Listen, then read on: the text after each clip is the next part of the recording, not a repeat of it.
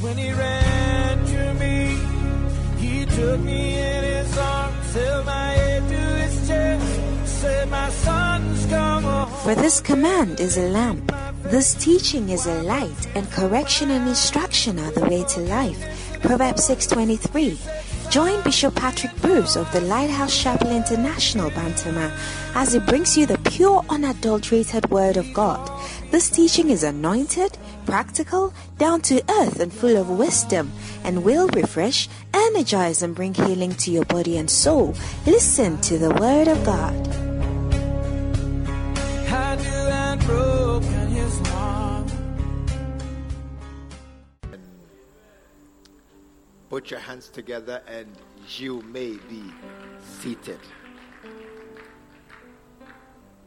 Tonight we are happy to be here. Those of us who are not pastors or who are not um, privileged to last week go for the Danny Paul camp. Um, those who went there, they came back with reports of a fantastic time. I mean, those who were there, I had my people there feeding me uh, filler, and they were really, I was amazed. I mean, I couldn't go myself, but I was enjoying the camp myself, where I was in Tumu at that time, and it was a beautiful camp. A lot of, a lot of wise, a lot of wisdom was shared. And um, that wisdom, I think, though it's, it is, was a pastor's camp. Those of us who are here on a Tuesday evening, we are pastors and church workers. And some pastors couldn't go. I see some here who, who couldn't go. So they've also didn't get the full benefit of that training. That's those wise words. I'm so happy that tonight I have some people here who were there. And they are willing, happy and willing to share their wisdom with us. Put your hands together to encourage them. Yeah, those who received received the the ears to turn them into warriors. And um, if children are more difficult to teach than grown-ups, because you have to be careful to explain it well. So I was thinking if he can teach children, he can teach us, and he has much to say to us. So tonight, for just about 20 minutes uh, or thereabouts, I want to invite Reverend William to give us a few words of wisdom. Hallelujah. Mercy. Uh, thank you, Archbishop, for the opportunity. But it's a lot of pressure. But the Holy Spirit will help. Amen. Let us pray. Father, thank you for the opportunity we have here to hear a few words. We ask that, Lord, you will cause us to have revelation. May these, these words become clear to us as you explain them to us. May every ear that hears this, Lord, also be empowered with grace to go and walk in what we are hearing. We thank you in Jesus' name. Amen. Please, please take your seats. Amen. I don't like I don't like preaching to grown-ups. It's very difficult for me. I don't know. I don't preach to grown-ups often, so it's a, it's difficult. But but I I, um, I, I I want to confess that I didn't want to attend the Nepal conference. So so for me, it was a it, was a blessing. In the things that we heard, there was a blessing um, because I had I because I had a certain mind of what was going to be um, discussed there, and I didn't want to hear those things. But when we went, I think that the things that we heard are for everybody, like anybody. That's why it's. I think that it's a good thing that Archbishop is asking us to share. Those of us who went to share the little that we learned at the place. Um, there are two things that really strike, struck me at the at the conference, but the one that I want us to I want us to share this evening um, is the misplaced lovely voice. You know, he um, the the misplaced lovely voice, and and this one, um, the the the preacher, Reverend Kojo Lindsay or, or Lindsay, was trying to explain to us pastors, and I think this particular thing applies to everybody else in the church who is like working, a, a shepherd, or any kind of worker. and and what he sought to bring back into our minds was that God has God has placed in our lives a certain lovely voice. And God has put that lovely voice as a church, as our church, UD or, UO, put a whole church together. God has given us a lovely voice. And that voice, that voice will carry with it every kind of blessing that we need to do well. Are you still with me? Are you with me? Yeah. So, so, so the aim was to get us to come back and and give the premium that that lovely voice deserves. You know, let me read the scripture to you. Um, First Samuel 15 1. So this is like after God has sent Samuel, Saul to go and, and deal with the Amalekites, and then he came back and he had done the wrong thing, and Samuel met him. You know, this is what Samuel said to him in First Samuel 15 1. He said, Samuel also said unto Saul, The Lord sent me to anoint thee to be king over his people, over Israel. Now, therefore, hearken thou unto the voice of the words of the Lord. I remember Kojo was explaining that. Someone said, if you look at the words, if, if the word is on the screen, you can look at it, it says, the, the ending, it says, so someone was the one talking to Saul. And he was telling him, God, God sent me to anoint. It was I was the one that God sent to anoint you. Do you understand it? And then over his people. Now, the person that God sent, I am the one who is standing here right now. I'm talking to you. But instead of saying that, now therefore, hearken means listen to me. Instead of saying now listen to me, he said, now therefore, listen to the voice of the words of the Lord. Are you still following me? And what it is is that God's word comes to us all the time.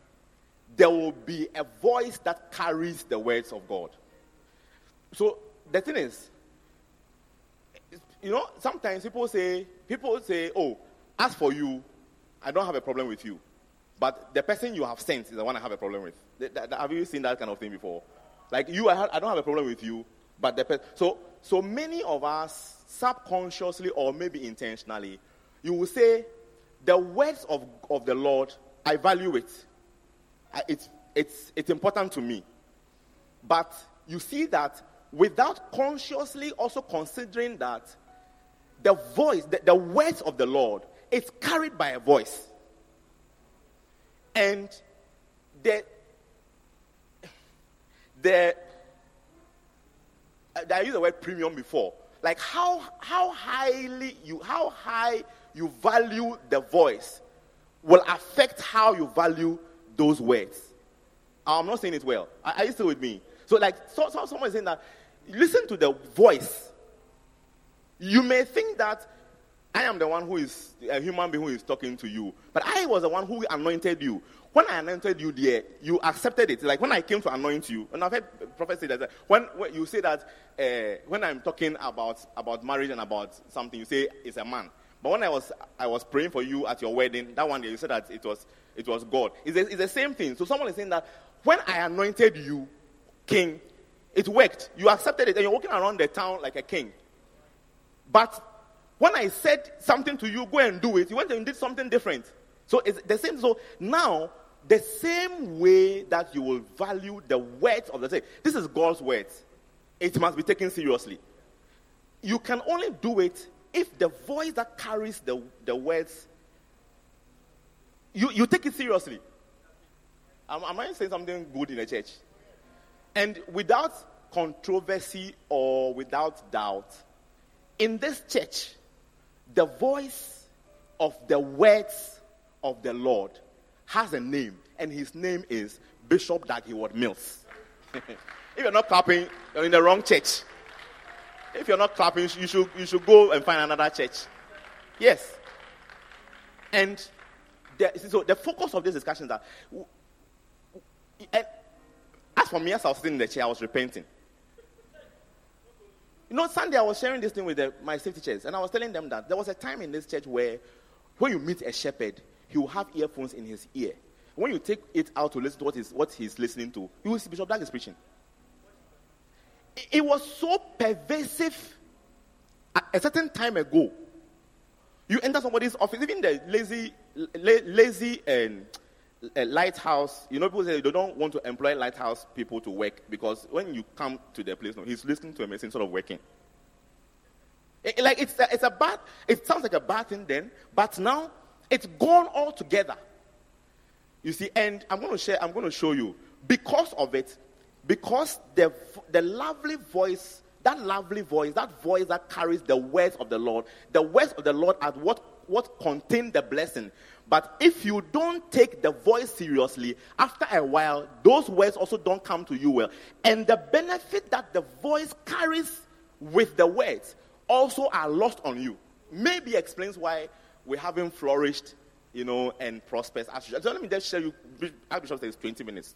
I'm sure by now it's like it's like 10 minutes, 10 minutes gone or something. Amen. Are you still are you still with me? Are you following what, what I'm sharing with you? Hmm. Look at 2 Chronicles 9 1. 2 Chronicles 9 1. So 9 1, 2 Chronicles 9, actually, the Queen of Sheba came to visit Solomon. Okay, and then and then a lot of conversation. I, I don't want to read uh, the whole thing, but there's verse 7. Look at it. So after he had, she had been with Solomon for a while, this is what she said.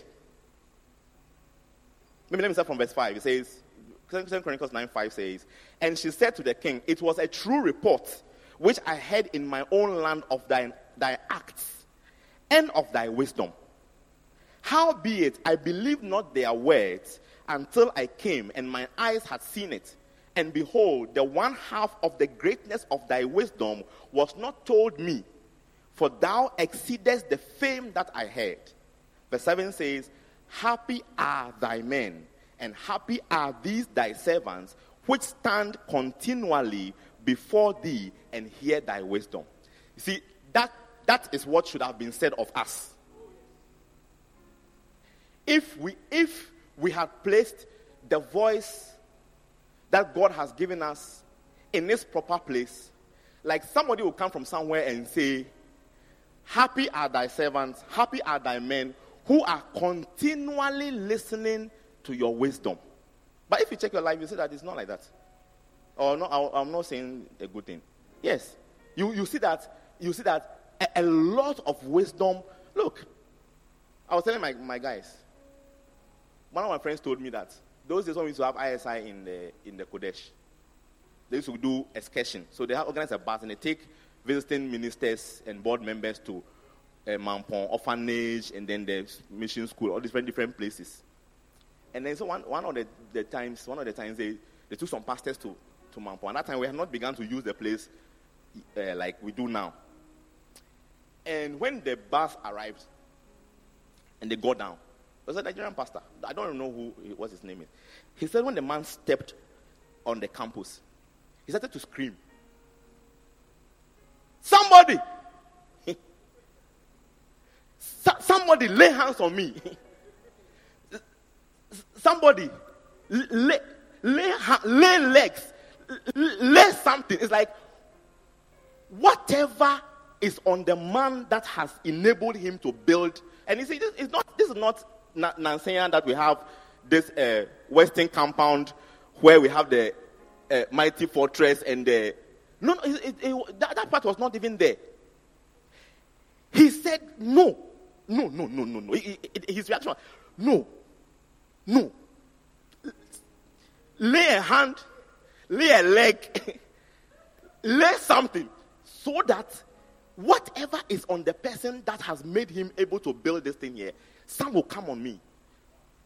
And this is the man whose wisdom, the Queen of said, Happy are your men, and happy are your servants who are continually listening to because I suspect that if they are sitting at your feet continually listening to your wisdom, something like what I am experiencing with you will happen to them. Like these guys are very privileged and very blessed that they have a chance to continually listen to thy wisdom. Is that not how that's not that's not our situation right now if you think about it, if you think about it. And then that's that's that's the reminder for us that there is a wisdom that this voice carries. And that wisdom, it is for our benefit. Look, I'll tell you, I, I told you that I was repenting where I was sitting. Because clearly, I know that if if I also had till now taken the voice as seriously as I should, I should be somewhere further than where I am right now. Uh, how many are with me? The way I quiet, I'm not sure whether what I'm saying is making sense to you. Are you still with me?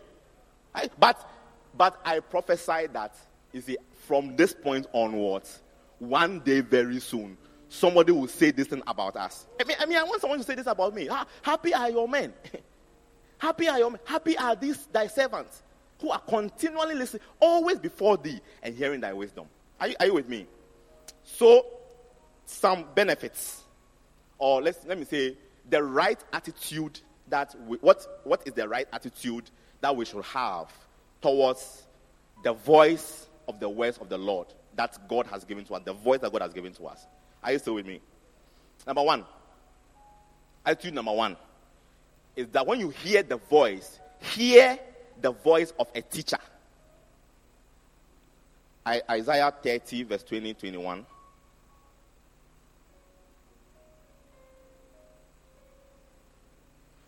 It says, And though the Lord give you the bread of adversity and the water of affliction, ye shall not thy teachers, yet shall not thy teachers be removed into a corner anymore, but thine eyes shall see thy teachers.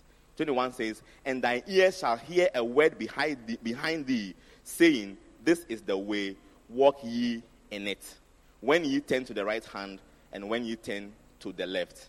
Are you, are you with me?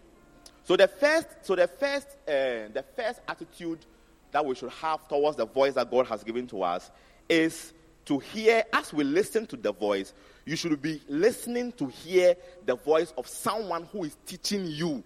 And what is he teaching you? Here is the way. Here is the way. Walk in it. Many of us have not done well in life because number, it's two, because of two things. Number one is that that voice, like he said, your teachers have been removed into a corner. Like when we, when we come to church, we say, Do you have Poimano? Do you have Makane? Do you have Macarius? Do you have, it's, it's, even, even I, I work with the IPTP uh, uh, students, candidates, and I've had to explain to them that when we ask you, Do you have the Poimano? The aim of the question is not so you can answer yes and be and fulfill righteousness. The, the idea is that before the poimano can be useful to you, you must have it. So we ask you, do you have it so that you can use it and then it will be a blessing to you? But people, people, oh yeah, I have it. And they haven't, some people down, they, they, they copy it for them and then since it was copied, they haven't opened it. Like they, they can always answer yes, do you have it every time yes, but they, they, they, they have not opened it before. Don't know what it looks like. What, what I'm saying is making sense to you. But that is that attitude is the attitude of somebody who has taken your teacher, the voice God has given to you, who is your teacher, who should show you here is the way, walk in it. And taking that teacher and put him in a corner and put him in a place such that your eye can, cannot see him anymore, your ear can't hear him anymore. The blessing you should get from that teacher doesn't come to you. Attitude number one when you hear the voice of Bishop Dag Heward-Mills, look out for the voice of a teacher. In the, in the talking that he talks, in the speaking he speaks, you will hear him teaching you, here is the way, here is the way, here is the way, here is the way. Walk in it. Am, am I saying something good so far? Yeah. When he went to, I mean, we've heard it before that he went to the US sometimes, some time ago, some time ago, went to have a camp and told them that, look, this mortgage, mortgage thing is not good. Yeah. He said when he left, new people went to get new mortgage. it's like those who didn't have, no. Now, crowd they went to go and get. But after a while, when the when the, the, the market crashes, you see that suddenly you can see the effect of all these things that you have had on you. But because a teacher came to the place and he, and he taught you, here is the way. Don't owe. Don't take loans. Don't, don't owe. Don't, don't have any debt. Here is the way walk in it. When you listen to the voice, do you hear a teacher telling you, here is the way? You hear marriage as you listen to it. You will be hearing how he's teaching you how to make your marriage work. It is inside it. So, the, a woman, you must be acrobatic. It is a teaching, here is the way. Or something like that. Yes. Be flexible. Be. It is a, it is a teaching of here is the way. Eh? Yes. Number two. It's 20 minutes. Archbishop said 20 minutes. Mercy. number two. Okay. So, number two. Hear the voice of a prophet. Hear the voice of a prophet. Ezra chapter 6, verse 14.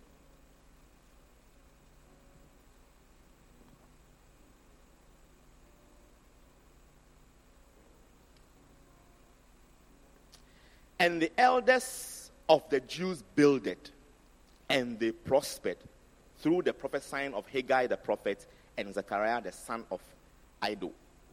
And they builded and finished it according to the commandment of the God of Israel and according to the commandment of Cyrus and Darius and Artaxerxes, king of Persia. But see, the first line there says that the elders of the, the elders of the Jews they builded and they prospered. How? Through the prophesying of a prophet. Are you hearing what I'm saying? So the second attitude, the second right attitude you should have towards the voice that God has given to us is to hear, is to, is to hear the voice of a prophet when you hear him speak. That hey, this thing that he's saying is a prophetic word. And the, that attitude towards that word is what will bring your building and your prosperity. They builded and they prospered through prophesying. Like what I'm saying is that thing. You can be listening to him talk, and he will say something, but it doesn't sound to you. You see, there's a way that if a prophet speaks, there's a way we receive it. and I'm, what I'm saying is not making sense to you. There's a way. There's a way we re, you receive when, when the prophet is prophets have come here. There's a way you receive it. But when you are listening to the voice speak and the prophetic word comes, it, ah, how are you hearing it? Or what I'm saying not making sense to you? How there's a there's a communion. Uh, we don't have a my church. We don't have a projector, so we don't do communion video. We do communion audio. so we take the we take the communion the audio part, and when it is communion time, we play it. And in October, one of the second October or so, I, I did I did the thing myself. So I cut the thing and I brought it to church. And then communion time we played it. I could feel the power. so we have done, we have used that clip for the communion for, for four weeks. Same. My church members know it is the same clip. But we like it because he will say, I see you moving from the back to the front. From the back to the front. I see somebody moving from the back to the and, when you see when I came up from the from the conference, no, we, we used the same thing last Sunday. My, the way I was saying the email was different from the previous times. Because now I have learned to hear. And, and now, see, the way, you see, the way that you receive a prophet is that when the prophet says something to you, you are not questioning it. You are only looking forward to it. That, that's, uh, that's what I'm trying to say. Or, or it's not making sense to you. The, the way to respond to a prophet's words is that you have said it, I'm only waiting for it to happen. I'm not, I'm not wondering how it's going, it's going to happen, when is it going to happen, when is it, will it happen? You are a prophet, you said it, I'm waiting for it to happen. That's my attitude. You too, when you are hearing the voice, and, and can you, first of all, can you even hear in it the voice of a prophet? Can you hear something that is said as a, a prophetic word? And then will your attitude be that, okay, I was telling my, the, the, my guys yesterday that, uh, on Sunday that, during the COVID time, you know, we used to pray and he used to say, you will not die in an accident. You know, die in an accident. In recent, in like, in, for some time, I have had like near, I have some experiences. But one day, you know, every time it happens, you know, welcome to me too, like some way. But one day, I just remember that, ah, I, prophet had said it that you will not die in an accident. So I said to myself that an accident is not what will kill me. Or I'm saying it's not making sense to you. Like I, I came to a certain realization that no, no, it, it, so no, no, no, no, no. It's not. It's not an accident that's going to kill me because the prophet said you will not die in an accident. That's that's once he has said it, it's, it's, it's, it's not. That's that should be the attitude. I'm th- I think I'm talking too much. Hosea 12 13.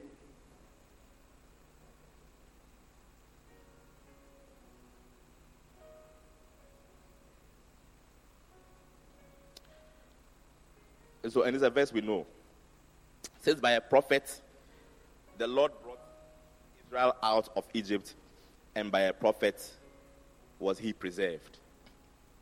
So you see that if you can hear, if you can hear the voice of a prophet in the voice that has been given to you, you will also get preservation. See, by a prophet, by a prophet, the Lord brought Israel out of Egypt. So you get deliverance from there, and then you will get also preservation. Are you still, are you still here with me? Are you still here with me? And I'm, pray, I'm praying that as we are sharing these things, you, it will change the way. First of all, to remove the joy voice from the corner you are going to play, put it, you know, and to bring it close. And to bring it close. Amen. Hmm.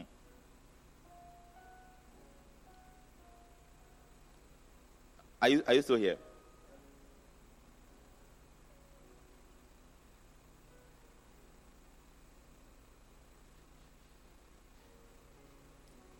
Acts 7:33. Look at this.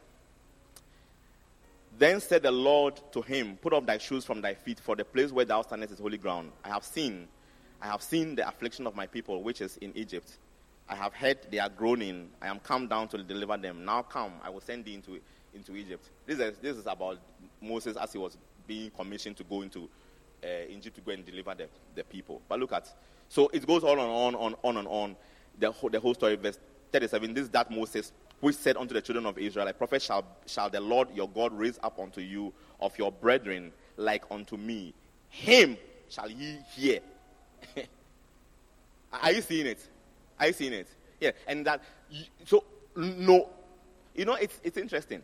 But you can be in your room praying for some kind of deliverance to God and a prayer that nobody knows, nobody knows what the prayer is about. And when God decides to answer the prayer, He will send you Moses. He says that I will send, like, God's answer to the prayer you are praying is that He sends Moses and tells you that Him shall ye hear. Like, that's how you get deliverance. What I'm saying, is it making sense to you? Is it making sense to you? And I'm saying it's all in that voice. It's a, it may not, you may be expecting the answer to the prayer in a different way, but here it says that this prayer that you have prayed, because they prayed, they were in, captivity for what, 400 years, 430 years, thereabout, and have been praying, praying, praying. He said, My people's voice have come up to me, and I've come down to deliver them. I, look at this. I have come down to deliver them. I, I have heard of the suffering and the affliction of the people, and I have come down and when God showed up, it was Moses. Wow. may this voice, eh, may you bring it back into your life. Oh. This prophetic voice, may it come back so that preservation, deliverance can happen to you. Number, number eight, number three. Hmm. Hear the voice that invites. When you hear the voice, hear the voice that invites you into God's calling into God's plan, sorry, God's plans for you. Hear the voice that invites you into God's plans for you. Isaiah 40, verse 2.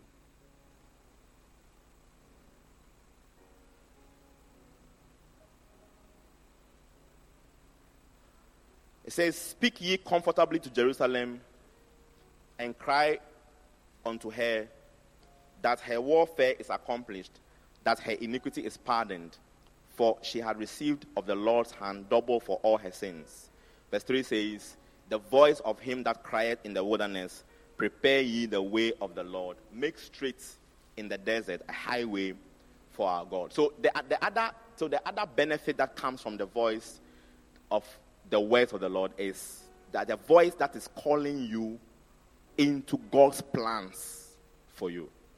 And if you are in this, if you are in this church, one of the things that you that is very that's remarkable. That's you know, I was telling the guys I was talking to that people say that if you come to this church, they say every member a minister, everybody can be a everyone should be a shepherd. It's all the time you are saying bacenta shepherd, bacenta leaders, and people ask that. So if all of us become pastors, then who will be the church members? Do you understand what I'm trying to say? Like, who will, will we all be preaching to?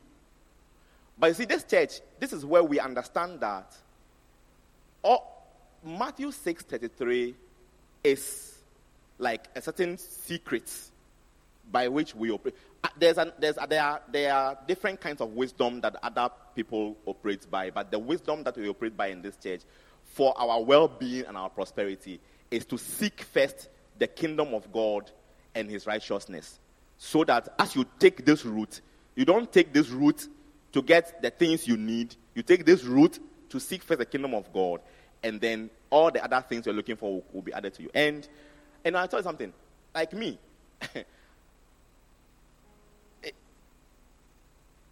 how how am I here? What I'm saying is making sense to you. How am I here? You will ask yourself one day that question that how are you how are you where you are, where you are standing? I'm standing here. I'm standing here, and you are sitting here. And I am here, and I'm talking, and you are listening. And there's an archbishop among the people who are listening. And you like you have to ask yourself, how are you how are you here? How did you arrive here? And he was saying that eh, eh, a, a children's pastor, something, something, something, something. Maybe it's true. Like, you know, giants, something, children, something, something, something, something. Yeah. But I, I, I, every once in a while, I remember, I try to, I, I, I ask myself, how did I get to this point? Because a certain voice that I came in contact with many years ago made me understand you are called. Many are called. In the many, you are one of the people. You are one, what I'm saying is not making sense to you. Is you are you are many, not few. Many. Many means a, a large number. And if it's a large number, the probability that you are one of the one you are in the large number is very high. So, so, so come into it. That's how I stepped into it. And as I stepped into it, I, I stepped in, you know, pe- the people, one of, my, one of my friends texted me from the UK when all the um, bishops who had left, eh, all the things that came up, you know. And he's one of these guys, I mean, he's my friend. He's been my friend from GSS. I really like him. I really respect him. He's a, a pastor in, in, a, in some church in the UK.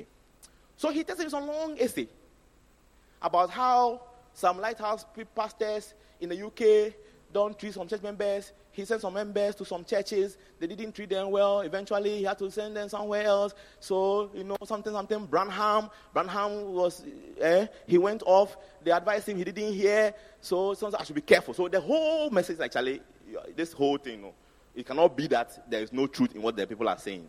So, I told him, me, I have Holy Spirit. You know I have Holy Spirit, right? He said, yes, you know I have Holy Spirit. That's okay. So long as you know that I have Holy Spirit, you trust I have Holy Spirit, and the Holy Spirit talks to me. I am here. I have not found any reason to doubt Bishop Dag Heward-Mills. Not, I've not found a reason yet. But as I am here, and the Holy Spirit lives in me and He talks to me, the day the Holy Spirit directs me to go out of the place there, you won't have to talk a lot. I will move. But for now, I feel that this is the place I must be. Because, because look, I don't know about you, but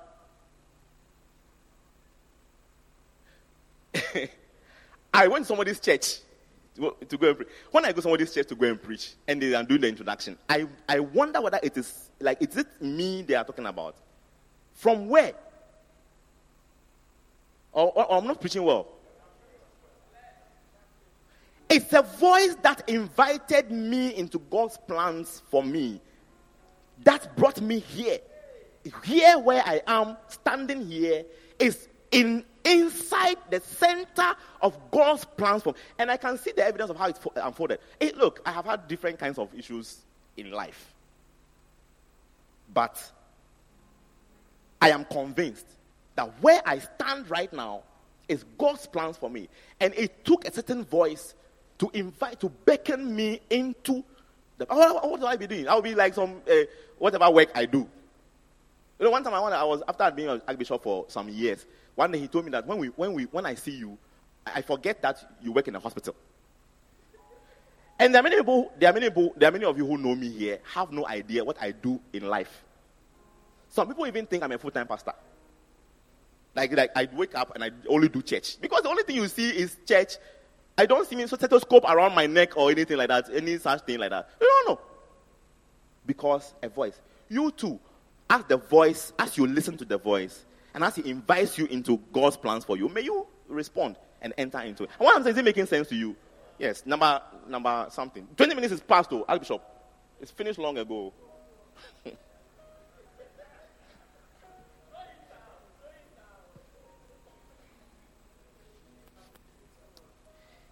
Number five, hear the Father's voice. Number four, oh, sorry, number four, hear the shepherd's voice. Hear the shepherd's voice. Psalm 77, verse 19.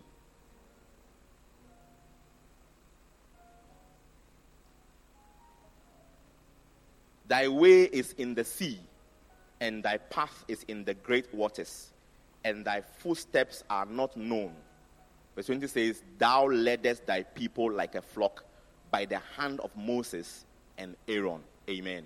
So here again, you see God doing something, but instead of doing it himself, he's doing it with somebody. Are you hearing me? So when you hear the voice of the shepherd God, has, the voice that, that God has given to us, you should be hearing. You see, what I'm saying is that Every time this voice speaks, the voice, the voice changes. You get it? It changes. It can be a, the voice of a prophet, or of one inviting you into the plans of God for you, or the voice of a, uh, the voice of a teacher. But it, it, it is you, you must sit up, and you must you must tune in to the voice to hear at any point in time what it has changed into. What I'm saying is making sense to you. So that if now it is the voice of a shepherd directing, you can hear that one also. He is our shepherd, though. All of us. And by the grace of God, by now, now, now, now, now, the evidence is clear that He has led us to a good place so far. So, and, and, and, and that evidence should be enough to show us that He's leading us to more good places, or even a, a, a much better place, or it's not making sense to you? Yes. So far, so good. So far, so good. I mean, that Mampong place there, no, it's a, it's a place to be. I have a friend in, at work. One time I asked him to, I, I, I was telling him that. I asked him whether he had gone there before. He said he had not gone there before. So I said, oh, we should go there. How can you not go there? He's, he's an Assemblies of God pastor.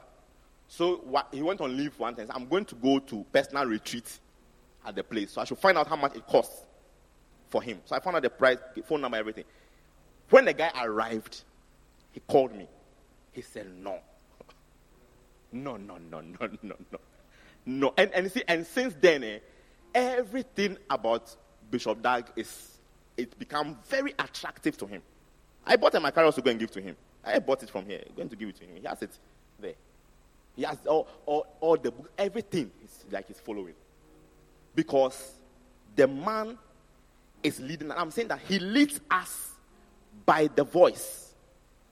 As you hear the voice, your attitude should be that this person whose voice I'm hearing is a shepherd who is leading me to a good place. And this is this is God leading you, but God leading you with this, this voice. Because he says in this verse 20 that thou leddest thy people like a flock by the hand by the hand of Moses and Aaron. Are you still here? Next one. Hear a father's voice. When you hear the voice, hear a father's voice.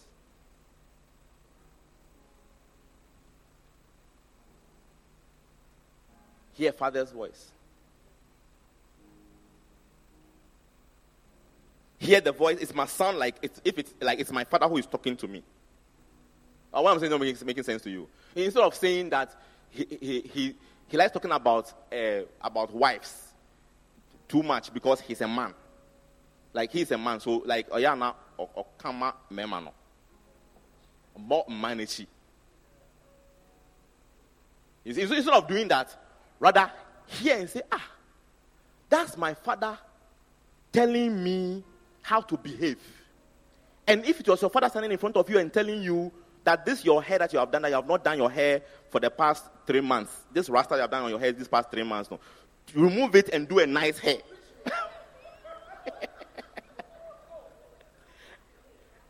He said, You're looking for a boy to marry you, a boy to marry to marry you. I've done this rasta three months now, and rasta is not going. There. You hear him say, Remove this rasta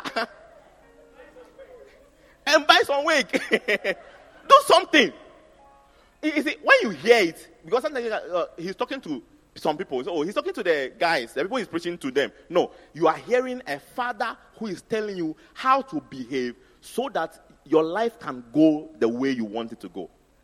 I want to say it's not making sense to you. Yeah, so wear a dress. You like wearing trousers too much. Change it something and wear a dress. When you hear it, oh, it's, yeah, that's. yeah, sh- yeah, shut up. Yeah, shut up. no, it's a, it's a, it's a thing from the, from the conference. Yeah, shut, yeah, shut up. Yeah. Are, are you still in the church? When you hear, the next time you hear a message playing and Bishop Dag Heward-Mills is the one preaching, tune your ear to hear if you, you hear your father. see first of all that he is my father. He is my father. And the thing he's saying he's saying it to me as a father to the child to the daughter or to the son. And then you respond appropriately. Is it making sense to you? Okay then the last one. I, I can i can close.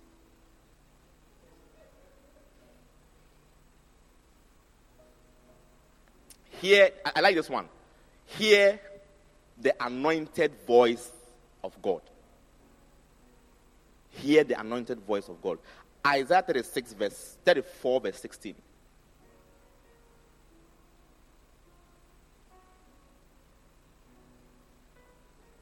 It says, Seek ye out of the book of the Lord and read. No one of these shall fail, none shall want her mate. For my mouth it had commanded, and his spirit it had gathered them. Amen. Isaiah 44 26.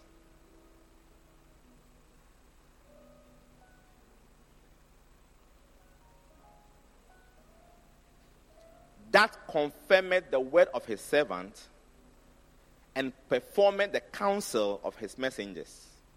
That saith to Jerusalem, Thou shalt be inhabited, and to the cities of Judah, ye shall be built, and I will raise up the decayed places thereof. So this, this is the thing. This is the point of this. Is, this verse I'm reading is this. That the, the voice of the anointed man of God is such that when he speaks a blessing, God organizes himself to make the blessing happen. So, like, number six.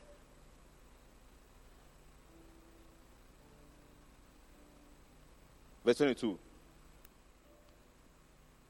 And the Lord spake unto Moses, saying, Speak unto Aaron and unto his sons, saying, On this wise ye shall bless the children of Israel, saying unto them, The Lord bless thee and keep thee. The Lord make his face to shine upon thee and be gracious unto thee.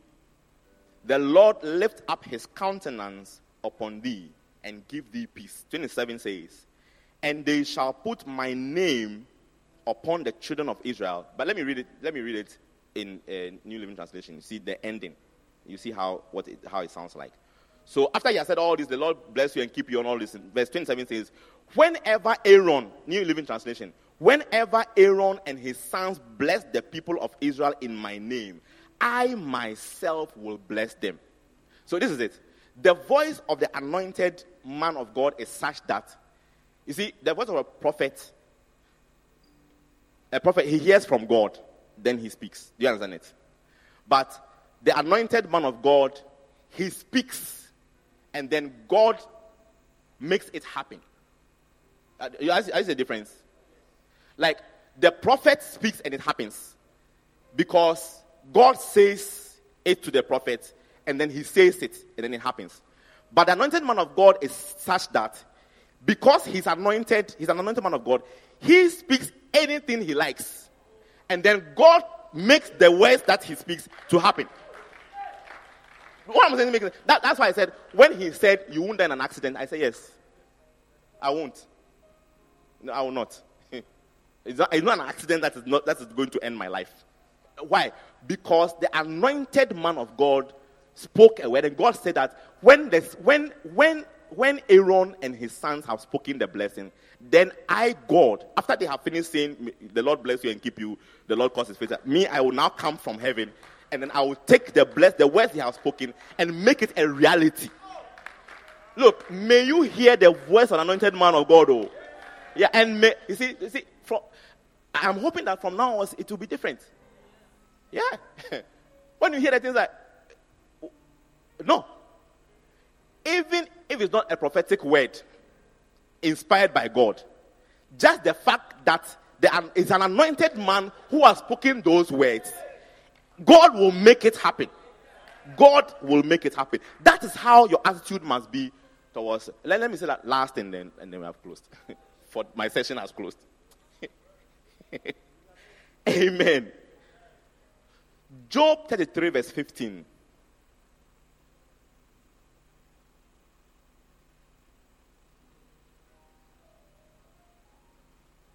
Are you there?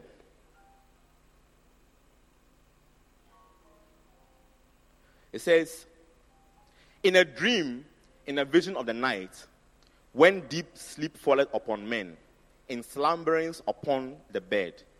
16 says, Then he openeth the ears of men and sealeth their instruction. So this is the thing.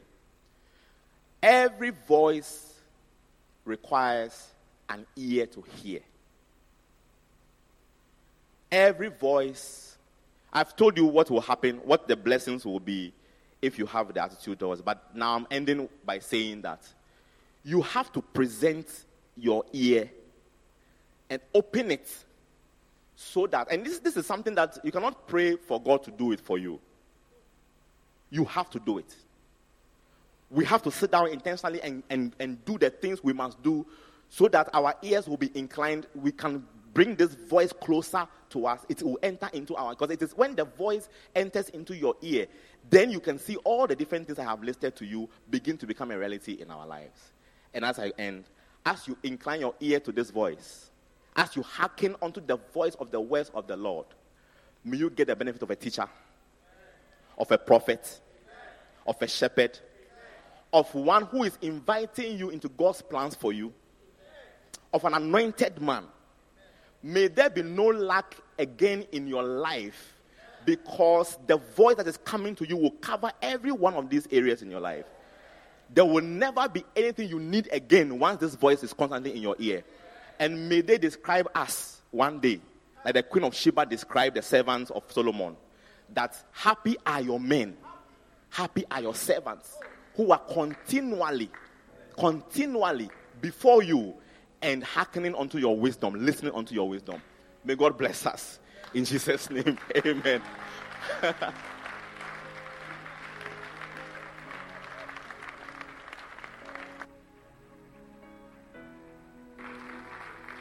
wow. I wish I were there. I mean, I mean, if you're a pastor and you didn't go some, take a knife and stab your leg. I've done myself. Oh, yes. If you're a pastor and you are not there, I think even this is secondhand. Yeah, I mean, he has chewed it, and this is what is left over for us. And I believe that it has the power to change how we hear the, the, the, the bishop's voice. And, and for me, the last one, the voice of the anointed, is very significant because he declares things and they are happening in some lives. Now I know why some lives and not every life because not all listen to him as an anointed man. Some is a pastor, but to me it's more than that. It's much, much more than that. Reverend William, thank you so very much. We are, we are blessed. Maybe seated. You are blessed. It's been, it's been great hearing those words. I hope you are writing notes, so no problem. We have another pastor here who was also there, also to share a few words from us and uh, listen to him also as a career of the words of the Father. Because you were not there, he was there, he heard some things, and he has come to tell us what he heard. And I hope you will not make the same mistake twice. Check anybody's head. Is the head working well? Because this this time you need to receive the words that are coming as words to make you a proper servant of God. Please welcome Reverend Nana Ampedu.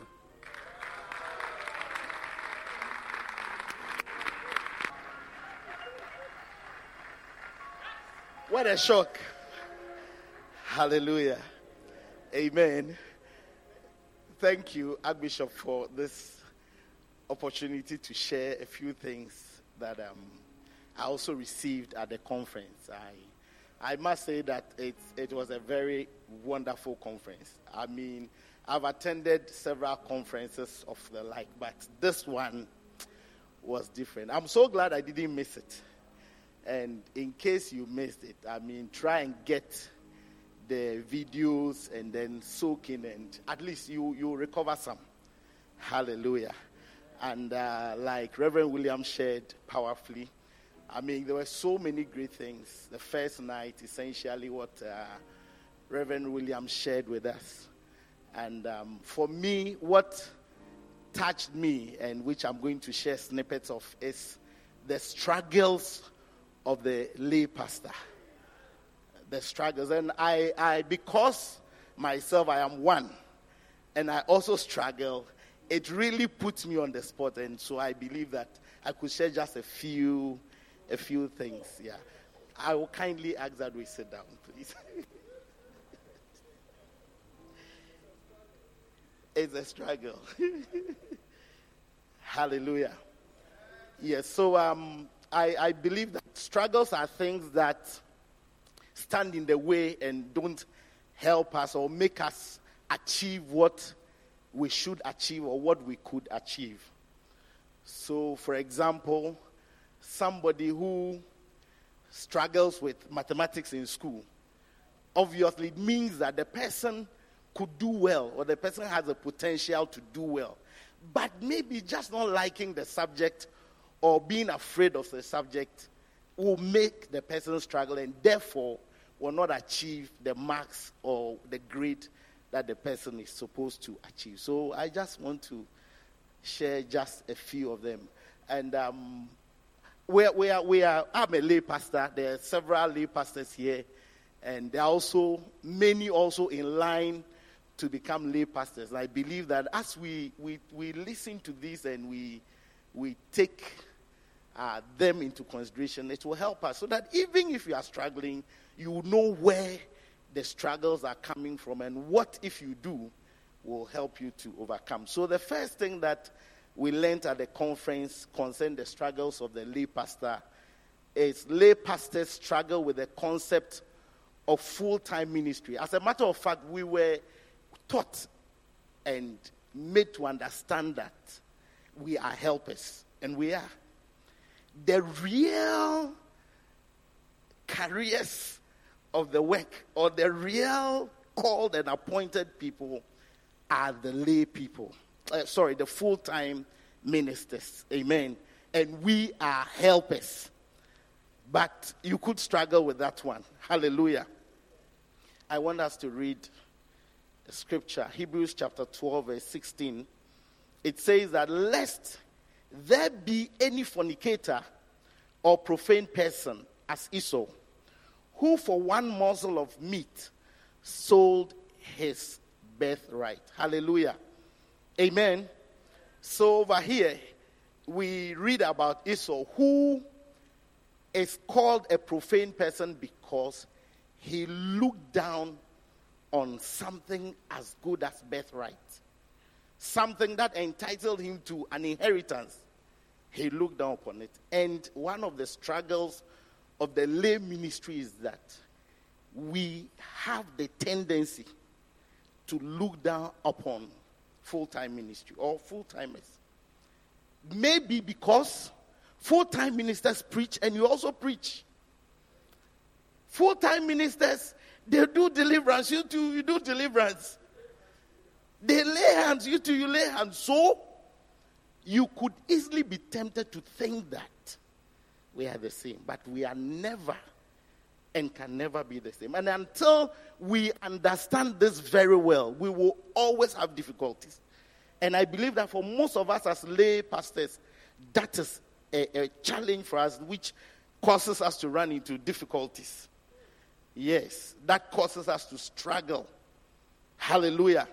But I believe that as this knowledge and revelation has come, we will change. We will turn from the way we see full time ministers eh, that we actually called to help them. And somebody once said that ah, I invited you to my funeral. How come that you are crying more than me? Amen. So we are helpers. We cannot assume to know or do more than them. Hallelujah. So that is the first struggle. We should not despise the full time ministry. As a matter of fact, if most of us will be sincere to ourselves, we realize that it's something that we wanted or we imagined we would be, but we were not able to. Some of us, we kept postponing it to realize actually the thing, no, it's, it's not possible again. So if somebody has been able to overcome that hurdle and is in full time ministry, we must really respect and accord them that highest honor. Amen. Struggle no more. Tell your brother, struggle no more. Hallelujah. The second struggle of the lay pastor is that of independence. So, lay people, lay pastors struggle with independence. Hallelujah. Amen. And it manifests itself in the area of obedience and conformity. Yeah obeying and conforming to the things that you have been asked to do. It becomes very difficult. Why? Because of pride. Because you think that you also know as much as everyone does. Hallelujah.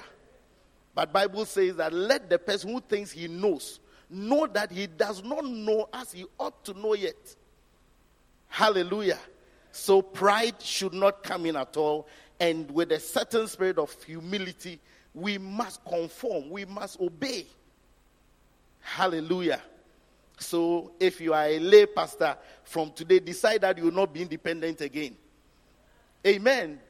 Decide that you will actually flow in what you've been asked to do. After all, you are a helper. So the person you are helping, if he says that do it this way, no challenge, no problem. Just obey and flow and be happy. And it will bring a great, great blessing. Hallelujah. Are we there? Amen. Yes. Psalm 147, verse 4. It says that it's talking about God. He telleth the number of the stars, He calleth them all by their names. What the scripture is saying is that God, the Father, the creator of the universe, even the stars, he calls them. Amen. Another scripture here, Psalm 104, verse 21, it says that the lions they roar after their prey and seek their meat from God. The next one is about birds and beasts. They also, Bible says that God gives them their food. They are all dependent on God.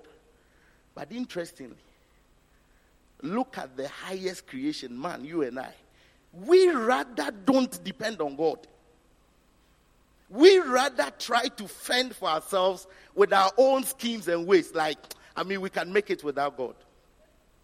Hallelujah. And that is a problem that came when the devil sowed the seed of independence into man in the Garden of Eden.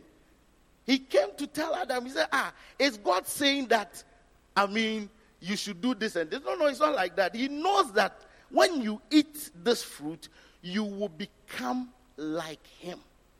What it means is that when you become like him, then you don't need him. So it's like you can live an independent life of him. And that was the beginning of our trouble. Hallelujah. So, dear lay pastor friends, let us decide not to be independent. Amen.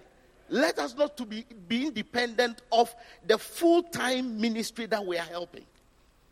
Hallelujah. The third one, I'm praying that it will be fast so that. Number three, lay pastors struggle with keeping rank. Hallelujah. Lay pastors struggle with keeping rank. That is standing where you are supposed to stand, being where you are supposed to be. Amen. First Chronicles chapter 12, verse 33. It says, Of Zebulun, such as went forth to battle, expert in war, with all instruments of war, 50,000 which could keep rank, they were not of double heart. Amen. These are various various groups of people who are going to fight. But this particular group, the Zebulun group, Bible says that they had everything that they needed for war. They were experts in war, 50,000 men. And Bible says that they stood where they were supposed to stand. They did what they were supposed to do. Nobody jumped the queue. Nobody went offline. And the interesting thing is when you look at the message Bible, the same verse, the keeping rank, the, the, the message Bible says that they were unswervingly loyal. Unswervingly, that means they didn't depart from loyalty. They stayed where they had been asked to stay. They did what they were supposed to do, what they had been told to do. Keeping rank. Hallelujah. And I believe that if, as, as, as lay pastors, we keep our rank, we do what we've been asked to do, I believe we'll flourish, we'll blossom. Amen. That means we are, we are following order, we are following instructions. Hallelujah. We are obeying what we've been asked to, to do. And I will tell you personally, I've, I've been challenged to another level. Amen. And I really want to encourage all of us that let's observe these things very, very well. Amen. Number four, lay pastors struggle with offenses from transfers. Hey! Maybe somebody say the big this is the big one. Amen. Lay pastors struggle with offenses arising out of strife. And, and it's, it's common that many of our friends, many of our colleague lay pastors have left the ministry altogether because of transfers. Often people say, oh, it's not like that. It's not that. But the, the bottom line is that it's like that. Yeah. How come you never left or you never said you hear a call, a different call, until the transfer came? How come?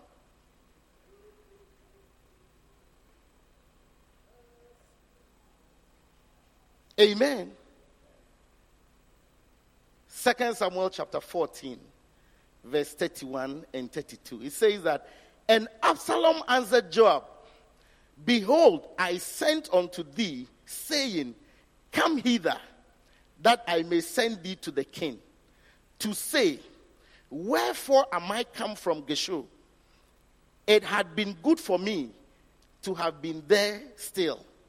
Now, therefore, let me see the king's face and if there be any iniquity in me, let him kill me. Hallelujah. So here we read that Absalom was transferred to a place called Geshur. And when he came back, you know, he said, I, I, I want to stay where the king is. I want to be where the king is. And when that request was declined, he said, Then I will not. Hallelujah. I don't want to see the king. He had become offended because of the transfer. Hallelujah. Brothers and sisters, let us understand that once you are a lay minister, you will be transferred when you have to be transferred. I've been transferred a lot of times. I've been transferred about five. Maybe the one that shook me part was the first one. I had traveled to Cape Coast and I was entering Kumasi. Around Patasi, I used to live at Kwadas West. Then I got a call that I've been transferred to from Atonsu to Pankrono and that I was starting the following day. I mean, I was so confused that I told the person, Reverend Eugene called me. I said, You let me get home and then. And, and it was so. Amen. It was so. And, and from the following day, I was at Pankronokra.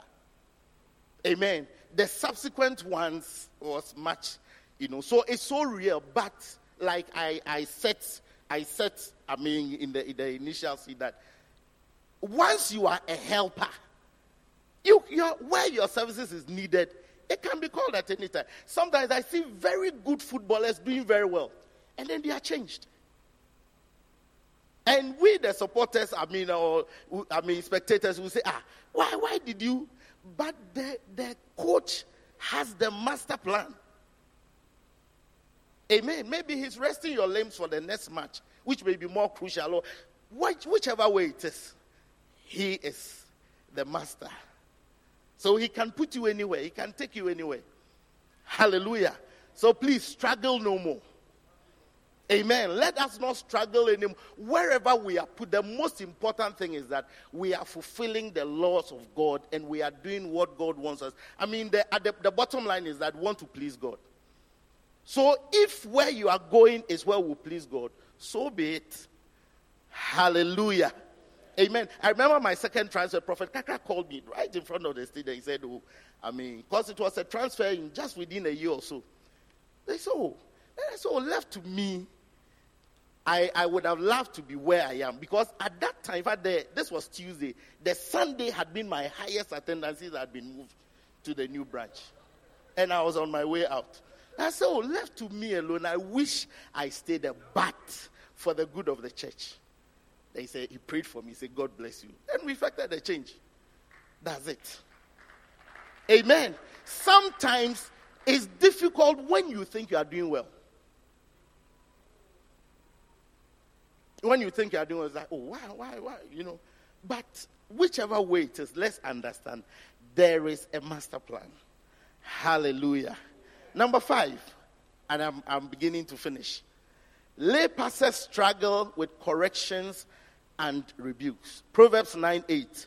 Reprove not a scorner, lest he hate thee. Rebuke a wise man, and he will love thee. Amen. A scorner is somebody who is, who is, who is not, if you like, say a fool or something. Hallelujah. Bible says if you repro- if you really want to see what a person is made of, rebuke the person it will show whether the person is wise or is a fool. Hallelujah. But you check the Bible. In fact, I, I, I just looked it up. About 77 times the Bible talks about rebukes. In the New Testament, there are 31. It means it's something that is quite common. You, you come across it that one day, one, one day or the other, you'll be, you'll be rebuked. Amen. But how you also take it will determine how you go. Let's, let's look at something in, in Hebrews chapter 12, verse 5 all the way to 8. It says, And ye have forgotten the exhortation which speaketh unto you as unto children. My son, despise not the chastening of the Lord, nor faint when thou art rebuked of him. Hallelujah. So he says that don't flare up when you are rebuked. It's, it's part of, and in ministry, it's so much a part of. By all means, hallelujah. But how you react. Verse 6 says, For whom the Lord loveth, he chasteneth and scourgeth every son whom he receiveth. If ye endure chastening, if you are able to stand the rebuke and the corrections, then he says, God dealeth with you as with sons. For what son is he whom the father chasteneth not? And look at the verse 8. It says that, but if ye be without chastening, sorry, without chastisement, whereof all, all, all are partakers, then are ye bastards and not sons. I believe we are sons. Amen. Yes. We have the, the, the, the prophet as our father. And you can't say that you will not be rebuked. You'll be rebuked. I've been rebuked, but eh, it's not pleasant, it's not sweet. Who told you it's nice? Amen. But I believe that if you're able to take it well, it produces the right fruit in you. And you see that your life is made better. Hallelujah. So, lay ministers, lay pastors, let us not shun rebukes and corrections. Hallelujah. Amen. Are we there? Okay. I'm sure I'm finishing. Amen. Number six, struggling with delegated authority. Amen. And, and in the conference, there was a fantastic example. A pastor who had actually been depastored and was sent to go and do Bacenta. And the amazing thing was that he was put under a seemingly junior. You're a pastor, oh. you've been depastored, you are sent to go and do Bacenta. And then, then the person who is overseeing you is somebody, a shepherd, actually. Somebody he trained, the pastor trained. What you do? Amen. But you see, the interesting thing is that the most important thing is that the person that he was now under had been had been put there, he had been delegated. Hallelujah. And as by the grace of God, our church is growing, it is very, very possible that somebody that you don't even know at all from anywhere will one day become your, your, your overseer or your pastor or your supervisor, if you like. It's, it's very possible. Amen. And please, those of us who have been around for some time, let us watch this one. It is real. Amen. I remember one day Archbishop was teaching us up and he, he mentioned this, this point, and it's a real thing. Because people are also rising, people are also coming up. Remember that where you are, before you came there, others too had been there. So if it stops with you, then by all means, people who have been sent. And, and you, we see that with Jesus. Hallelujah. Yes. We see that with Jesus. Look at John 12 44. He said that he that believeth on me, believeth not on me, but on him that sent me. So Jesus was saying that if you believe in me, you have believed in God the Father who sent me. And anybody that I also sent you, when you receive the person, you have actually received me delegated authority. Amen. May we not struggle again. May we, I think the, the, the, major thing is that let us see that we are helpers of the work. We are not the king, of the work. Amen. Own it, but also know that there are people higher. Hallelujah. Struggle no more. Tell your neighbor, your brother, struggle no more. And the last but one is lay pastors struggling with combining secular life and ministry. Yeah, it, it, is, it, is, it, is, it is one of the major you know, challenges that we have. The balancing act. Yeah, a major word that came up in the conference was the word juggling. Hey, juggling, how to mix it. Amen. And aside even ministry work and also uh, your secular work is also other roles as a father, as a husband, and the rest. As a mother, as a wife, and many other things. How do we succeed? You have to be able to juggle them. And how are you able to juggle them? With wisdom. Amen. If we say we are dependent on our own strength, we may fail. But by grace and by wisdom, we will be able to handle it. I see you handling it in the name of Jesus. Hallelujah. You will excel in your ministry work and you also excel in secular work. Hallelujah. And the last one, the last one, I, I really enjoyed it. Hallelujah. Struggling with being young, that is age.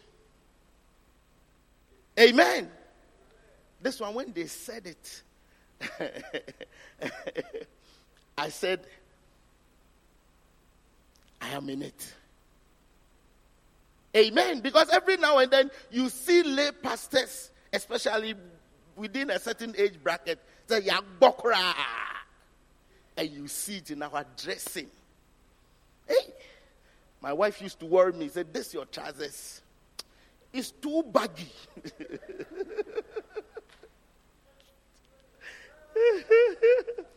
it's, it's, it's like Kumasi tailor sold it. Yeah, it's like parachute. Amen. But we have to look, and, and I think our father is a very good example. See him wearing t-shirt. The recent I see him wearing his long sleeve shirt and he's wearing the petticoat to write. Yeah. So I, I spoke with someone. He said, I'll help you. I'll, I'll, take you to a place where you can get different, different, different and look younger. Dye your hair. I'm going to dye my hair. I've seen that some some things are trying to. Amen. Because it's sometimes psychologically the way you look, it induces even a certain tiredness in you. Yeah. You know, when you look yourself in the mirror, it's actually, my emre. By a emre, where you Hallelujah. Yeah. Yeah the type of shoes you wear. Hey, some of us the shoes. Okwa chese tokro dem ena boshim tina bonyum raskatonga raskatonga raskatonga. Hallelujah. I think that we can look younger. And we can and and and and when we you see not just also outward looking young, but also the heart the heart. I, I remember our convener uh, uh, for the lay uh, movement, uh, Reverend Lindsay, he was saying that if he knows, he believes that even if prophet was to leave the current first love and start another denomination, he will even look much younger and will be doing wilder things. Hallelujah. Lay people, we are young. Let us arise and let us shine and let us do the work. Amen. Let us struggle no more. I believe that all the things that, I mean, we have very good examples ahead of us. Amen. We have very good examples ahead of us. Our Archbishop himself, our father here himself, has been the minister for many years. And there are so many things that we can learn from him. Hallelujah. May the Lord bless us and may the Lord help us. May we struggle no more in the name of Jesus. Hallelujah. Thank you very much, Archbishop.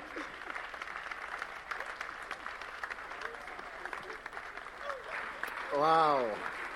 Oh, your clapping is like some old men in the house. How many understand the struggles of a lay pastor? A struggle with delegated authority, with the full time ministry. I mean, I believe that these are answering many questions that may be in your head, but you yourself you haven't thought about it. Sometimes you are reacting to something, you don't know what it is. Just react. Why did they send this small boy to come and comment? Do you know how, how old am I? Do you know where were you when I was born? And then suddenly you are, you are struggling with somebody who, by virtue of a zeal and a knowledge, is made a pastor maybe after you, but he's much younger and it becomes a struggle. Reverend Anna, thank you so much for this. I'm, I'm glad I came this evening. I couldn't go for the camp, but I'm glad I came here to get the second-hand part of the camp. And finally, one more speaker for tonight, another man who was at the camp, who has led us in different areas. Please welcome Reverend Charles.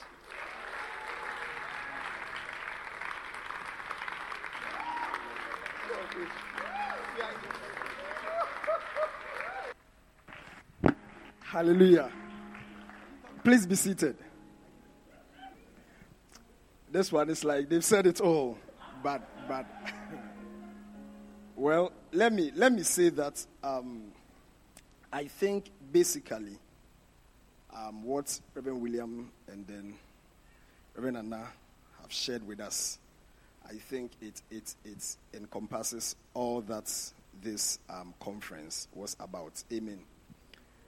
And so I, I am not going to add anything new. But Reverend William shared with us the fact that there is a voice that can change our lives. Hallelujah. And in our case, that voice is the voice of our prophets. And and I I I want to yes, it's a good place to put your hands together if I want to say that the devil is also aware of this voice that we are supposed to hear or listen to. And so he's also trying to bring in other voices that some way, somehow tries to drown this particular voice that is going to lift us to our next level. And so, in our quest to attend to this voice, let us be careful with other voices. Amen. When God spoke to Adam and Eve in the garden, He gave them clear instructions. And then the voice of the devil came. Do you see? The devil said, Did God say this? Did he really say this? And that is how sometimes we start on a particular trajectory, and then along the lines, another voice comes in, and then we just move into something else. Well, some of us used to be on the podcast, but now you are no more. Because another voice is coming. You used to join flow, but now you don't because you have heard another voice called Alpha Hour, which is around midnight somewhere. So you are supposed to sleep early so you can wake up at dawn and join flow. But you were listening to other voice. And so you could not sleep early. And once you don't sleep early, you can't wake up early. And so you miss out on that voice. And that's where we are. May God help us. Reverend I talked about the struggles of lay pastors. Let, let, let me, you see, one of the things that I, I think we need to understand is the fact that the lay ministry is the help ministry. And, and, and you see, these things, uh, you can easily be deceived. Yes. In, in, in I think First Corinthians 12, 28. I'm not too sure, but check that one for me. Talks about uh-huh.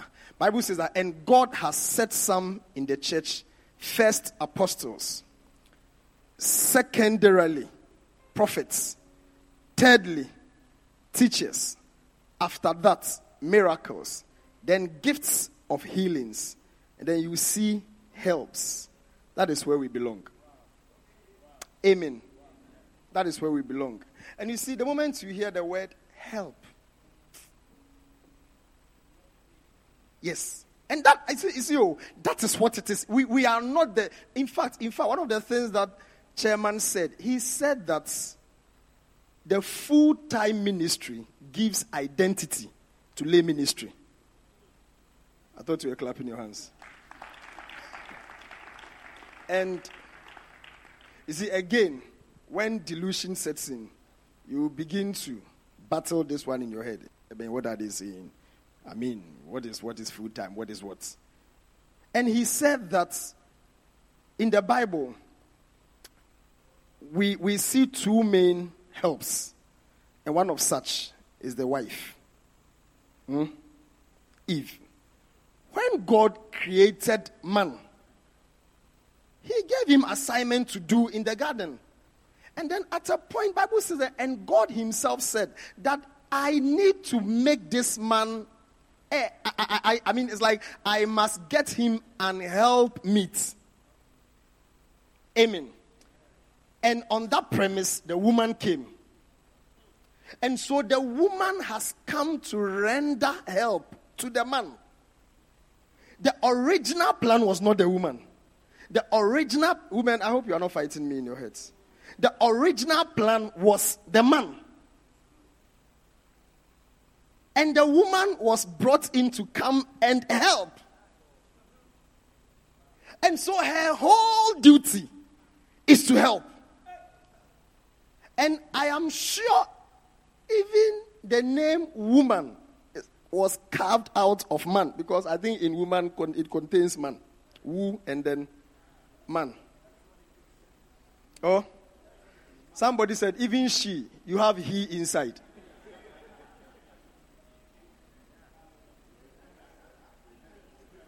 Even female, you have male. and I think the list is endless.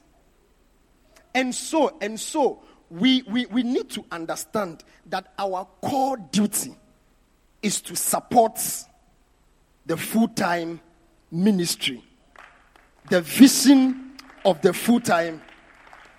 Amen. And he said something. He said that, you see, when Bible, I think in Ephesians, Bible tells the that the woman is supposed to submit to the man. It's like submission is what women or wives are supposed to do.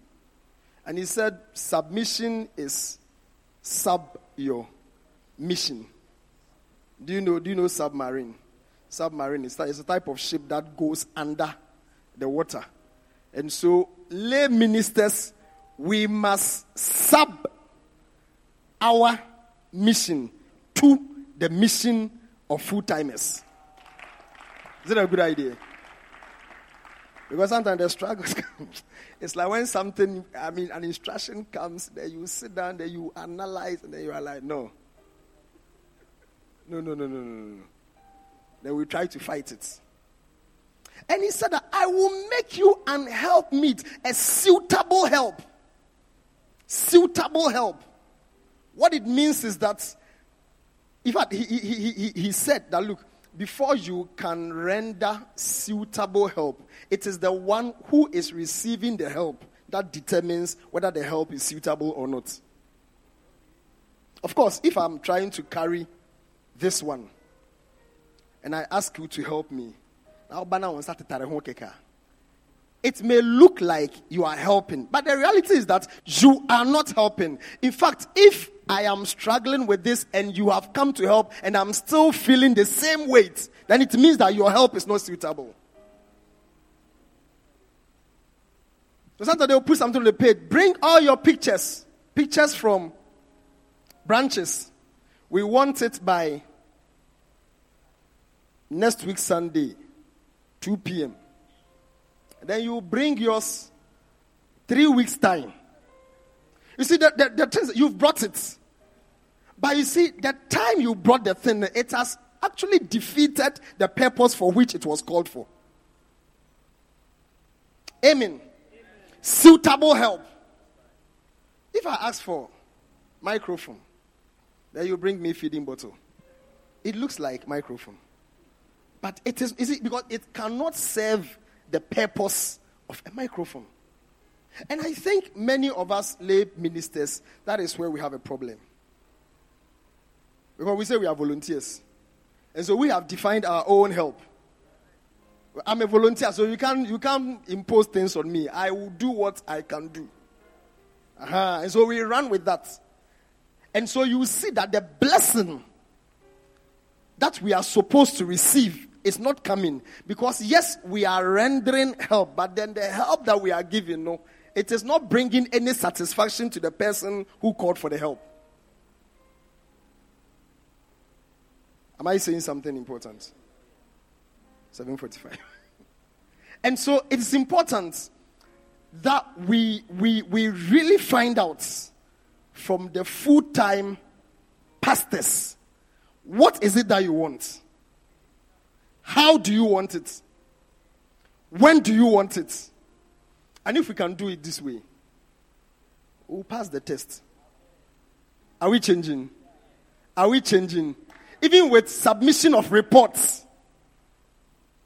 As I speak now, there are uh, Lady Reverend sent some pictures requests. I'm sure by this time some have still not sent. And so when you ask for them, you go and take the old pictures that you took six months ago. And then you bring it. But you see, you need to understand there is a reason why they ask for current pictures. They want to see whether there's been a change in, in your church. Now they were not here. Why in the folders negro? Six months old. You take it and then you just you rename it and then you send. You see, so, so, so, so yes, you have done something, but what you've done, it is not bringing help to anybody. Uh-huh. And whenever you hear the word help, I mean, like you, you are my helper. It's it's almost like you are you are a second-rate person, and I, I think inferior, and I think that is why we often struggle. Uh-huh.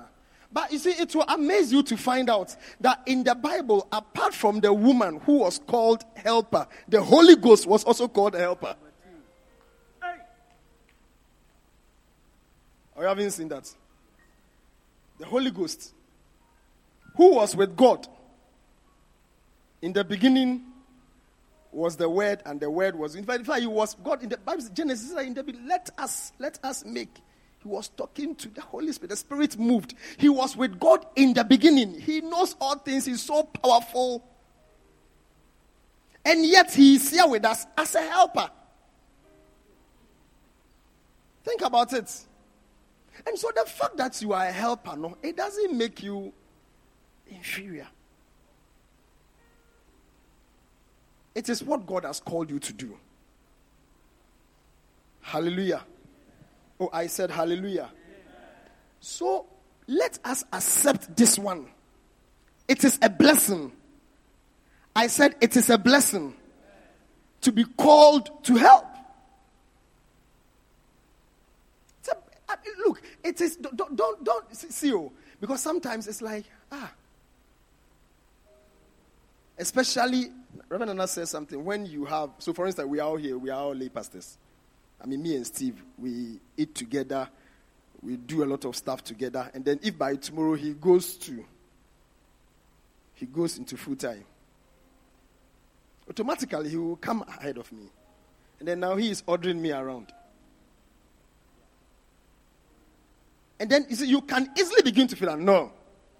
I mean, how? I mean, how? That obey a full time, I said, the church. And, and, and, and, and that, is, that is why sometimes we can't cope. Yeah.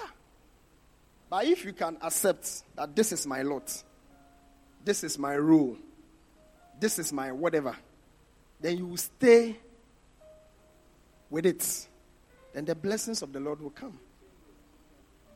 When, when Moses, the, the, the Israelites fought the Amalekites, Bible says that Moses stood somewhere. Then the battle was going on. He himself wasn't fighting. But then when he raises his hand, then Israel will prevail. When he drops his hands, Amalekites prevail. And so he needed his hand to be up for somebody's victory. Hmm? And so he lifted his hand. Can you imagine if I ask you to do this? When we were in school, we did some money. Ah. This punishment. After some time, you feel heaviness in your own hands. So after some time, he needed people to support him. And they called on Aaron and Hur and they came and held his hands up until the battle was over. Hallelujah. And and and and if I mean if we want to talk about his low, Moses lifted it. That's, that's that's what we see. Moses lifted his hands, and then Israelites prevailed. There is no mention of Aaron and then hey. And sometimes, as we are supporting, as we are helping, it's like a input. Because I'm here, I, I, I don't think Prophet knows me. I doubt. But he knows Bishop Patrick. Archbishop. and sometimes you can easily feel that, eh, and they are collecting the funds. But I'm saying that this is our lot. Let us do it well. In Exodus 31, as I finish, because I'm finishing. Sure. Exodus 31. 31. Look at it. No, no, give me King James. Look at it. Bible says that.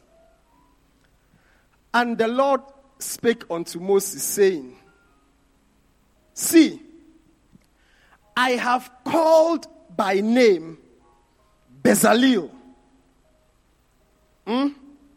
the son of Uri, the son of Hur, of the tribe of Judah.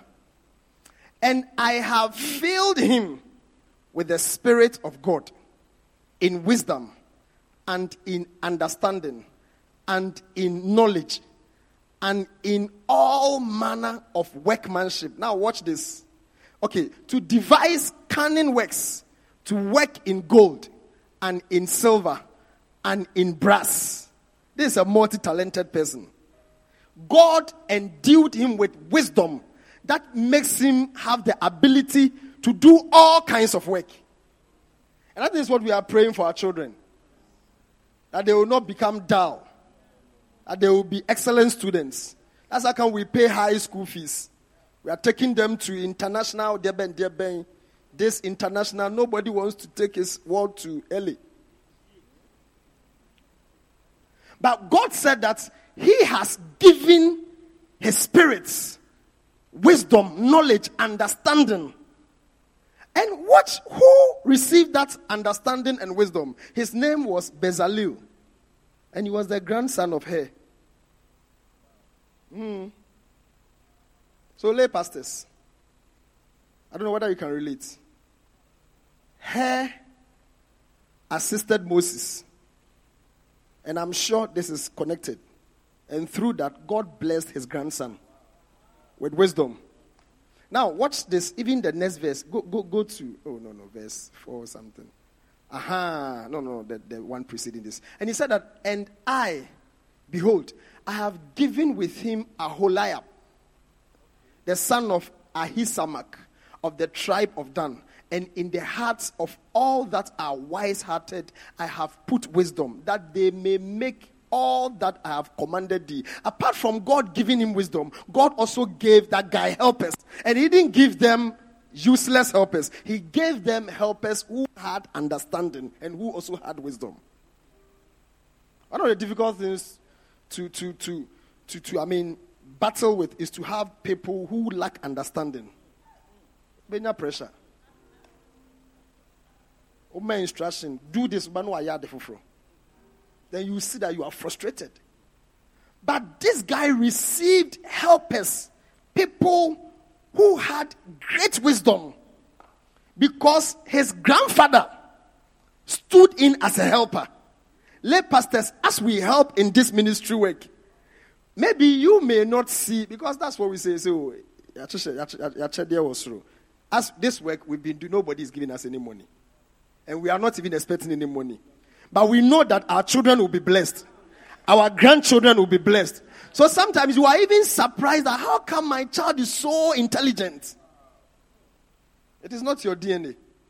It is the wisdom because Jack, but you look at your son's report and you are like, hey, Akwere, it's like maths, 99, English, 100, this. I mean, you look at it, you are like, wow. Compare with your own report when you were in primary school. So if it was your DNA, no. but as we support the full time ministry, as we back their mission, our children, our grandchildren are going to be blessed greatly. Hallelujah. And so this is one of the reasons why we don't have to stop. A helper is a helper. And we are helping and supporting till we die. May God give us understanding. And may God touch our hearts so that we won't struggle with what we are supposed to do. In Jesus' mighty name. Please put your hands together for Jesus. Let's welcome the Archbishop. Put your hands together for the Lord.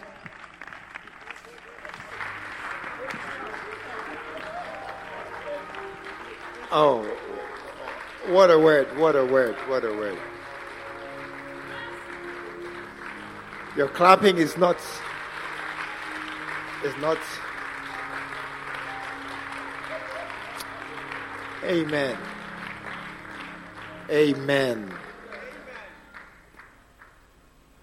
One of the strong convictions I have is with much thanks to the prophet is that he has made it possible for ordinary people to serve God. He has made it possible. One of one of the things I often think about is there there are not many who who can do what we have done. It's true. It's true. To give up your profession and to let me be careful. You see, there are there are some pastors who don't have professions. And they just finished school and became those pastors. And there are others who have professions. And we have put it down to join those who don't have professions. As if we all don't have profession. You know. And that is why there are others who can't lay down. But I'm so glad for the fact that even if you don't lay down, you still have the chance to serve God fully. And looking from the outside, there is little difference between the full timers and the lay. And that is why it is up to the individual to have in his heart a clear understanding of the difference between me and somebody who is full time. Because on the outskirts, on the outside, we, look, we all look the same. Reverend Albert and Reverend Nana, they all look the same. It is up to somebody to know in his heart that though you preach, I preach. and you go, I go, lay hands, I lay hands. You have done something that others don't necessarily see, but it's very significant. And um, the, the prophet is a very fantastic man to open this door. And I think, I think it is up to us to appreciate it, to embrace it, and to do it in exactly the way he has asked us to do. And when we do, our churches will be fantastically vibrant, healthy churches. And we will have a lot of people saved from hell. And we will be able to make a difference Father, thank you for this great honor, privilege of working to save many souls alive. Thank you for our Father, our prophet, our pastor, our teacher, our evangelist, who has, by laying down his life, opened the door for us to have ministries and have life that counts for something. And tonight's as we recap these words, let them be seeds in our hearts, every one of us, that we shall not ever let them slip out of our hands, but they will remain deeply rooted, bringing forth trees of righteousness, bearing much fruits for the future. And thank you, thank you, thank you so very much that we will not be the same again to ever go back and smear the name of, of the lay ministry, make it a, a, a competition, struggle. No, we'll just happily find our role and do it and bear much fruit. Thank you so very much. In Jesus' name. And all the saints said, Amen.